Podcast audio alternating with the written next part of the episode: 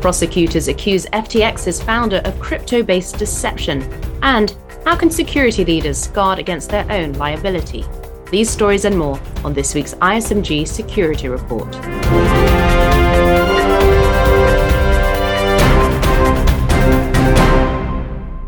Hi, I'm Anna Delaney. One month ago, cryptocurrency exchange giant FTX unexpectedly collapsed, leaving many individuals seriously out of pocket. ISMG executive editor Matthew Schwartz has been part of our team covering the collapse of FTX. Matt, on the investigatory front, things seemed to come to a head this week, didn't they? Definitely, Anna. As you say, FTX collapsed suddenly last month. Hard to miss. It created billions of dollars of losses for the platform's customers, lenders, and investors.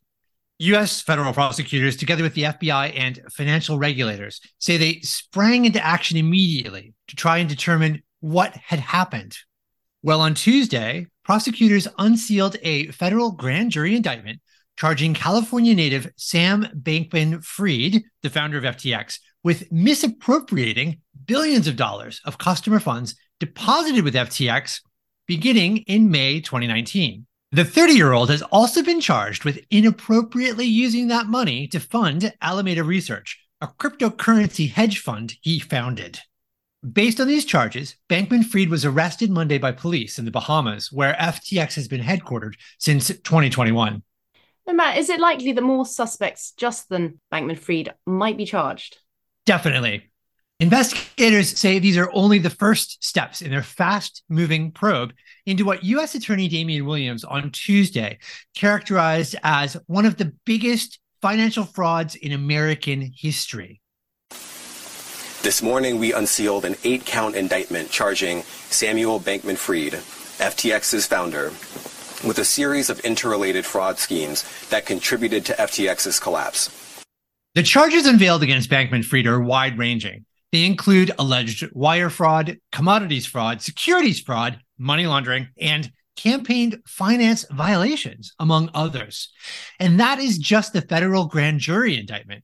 Bankman Fried also faces civil lawsuits from the Securities and Exchange Commission and the Commodity Futures Trading Commission. SEC Chair Gary Gensler accused Bankman Fried of having built a house of cards on a foundation of deception while telling investors that it was one of the safest buildings in crypto. And to what extent did this being a cryptocurrency platform facilitate Bankman Fried's alleged crimes? Well, of course, cryptocurrency is hot. And if you're allegedly going to run a scam and want to amass billions of dollars of other people's money, maybe that makes crypto an obvious play. But despite the crypto veneer, prosecutors are alleging that this was straight up fraud. That's being echoed too by attorney John Ray. He's an Enron bankruptcy veteran who was hired by FTX's board of directors when Bankman Fried was forced to step down on November 11th, and the company immediately began Chapter 11 bankruptcy proceedings. Subsequently, Bankman Fried began conducting numerous interviews, acknowledging that he'd screwed up but claiming that this amounted to what were innocent errors and denying any and all suggestion that it might have involved fraud. Ray, however, has suggested otherwise. Last month, the FTX CEO wrote in a court filing that never in his career had he seen such a complete failure of corporate controls and such a complete absence of trustworthy financial information as occurred at FTX. Strong words. Ray is now overseeing FTX's liquidation and he testified Tuesday in front of the U.S. House Financial Services Committee, detailing what he'd learned from studying FTX's financial records and reviewing its security controls, which he said were grossly inaccurate and inadequate. This is really old fashioned embezzlement. This is just taking money from customers and using it for your own purpose.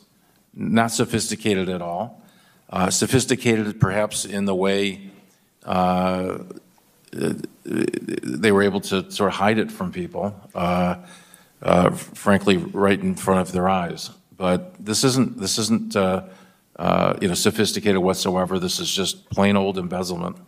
So, what happens next with the case against Bankman Fried?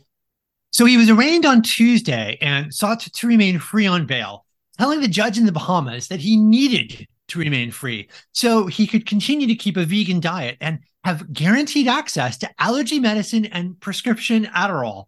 The judge reportedly wasn't swayed by these entreaties. He denied the request. So Bankman Fried remains incarcerated and he's due back in court in February for what is likely going to be an extradition hearing. The Bahamian Attorney General this week promised that when an extradition request gets received, which it expects to happen, the Bahamas intends to process it promptly. But Bahamian Prime Minister Philip Davis has also said his country will continue its own regulatory and criminal probe of FTX. Well, thanks, Matt, for the latest details on the unfolding FTX crypto calamity. It's my pleasure. Thanks, Anna. You're listening to the ISMG Security Report on ISMG Radio. ISMG, your number one source for information security news. Former Uber CSO Joe Sullivan's conviction in the US back in October sparked panic amongst chief information security officers. If they failed to report a breach, might they go to jail? Well, I spoke with Jonathan Armstrong, partner at Cordery Compliance this week, who shared some practical steps that security leaders can and should take to guard against their own liability in some respects, it's almost a conflict of interest for a lot of CISOs. They're trying to do their best for the corporation, and that's right and proper that they do that. And that'll be things like putting the best technical and organizational measures in place, rehearsing a data breach, making sure that you're taking account of the, of the transparency obligation. And then they'll also be doing the cover my own backside type stuff as well. I've seen quite a lot of people say, oh, that's all about creating written memos. I don't think that is necessary necessarily the case because those memos probably wouldn't be privileged. You need privilege in a data breach situation if you're going to defend civil actions. So I don't think it's necessarily about creating endless streams of memos. I think it is about, first of all, when you're starting a position, when you've got some bargaining power,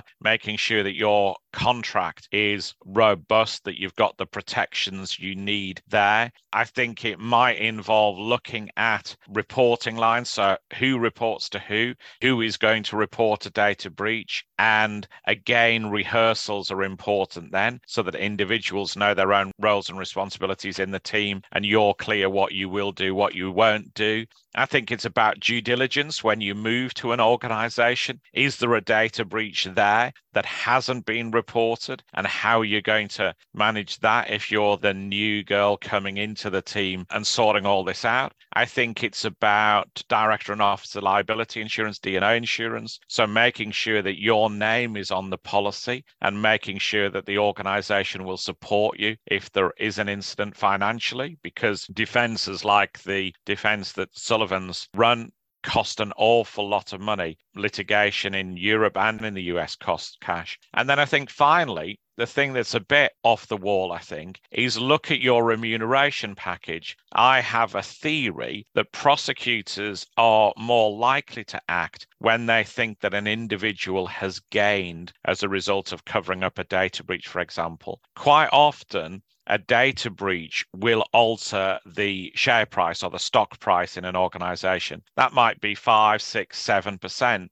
And if you personally are going to gain by that, by, for example, the world doesn't know about the data breach, you dispose of stock, whether actively or just automatically because that's the way your options work or whatever, and you gain financially, you're much more likely to be prosecuted. So the conventional wisdom, I think, is yeah, tie your remuneration to stock price because that's your way of making big bucks if it's bonanza time in the corporation. But that might expose you to greater risk of criminal prosecution, I think, if your package is structured in that way. So be thoughtful about how you're getting remunerated for your work. And finally, as we head into 2023, how is the privacy and security landscape most different than it was a year ago? Well, this was a question posed by our business editor, Michael Novinson, to legal and privacy expert Lisa Sotto of law firm Hunton Andrews Kurth. Here's her take on the most significant changes of this year.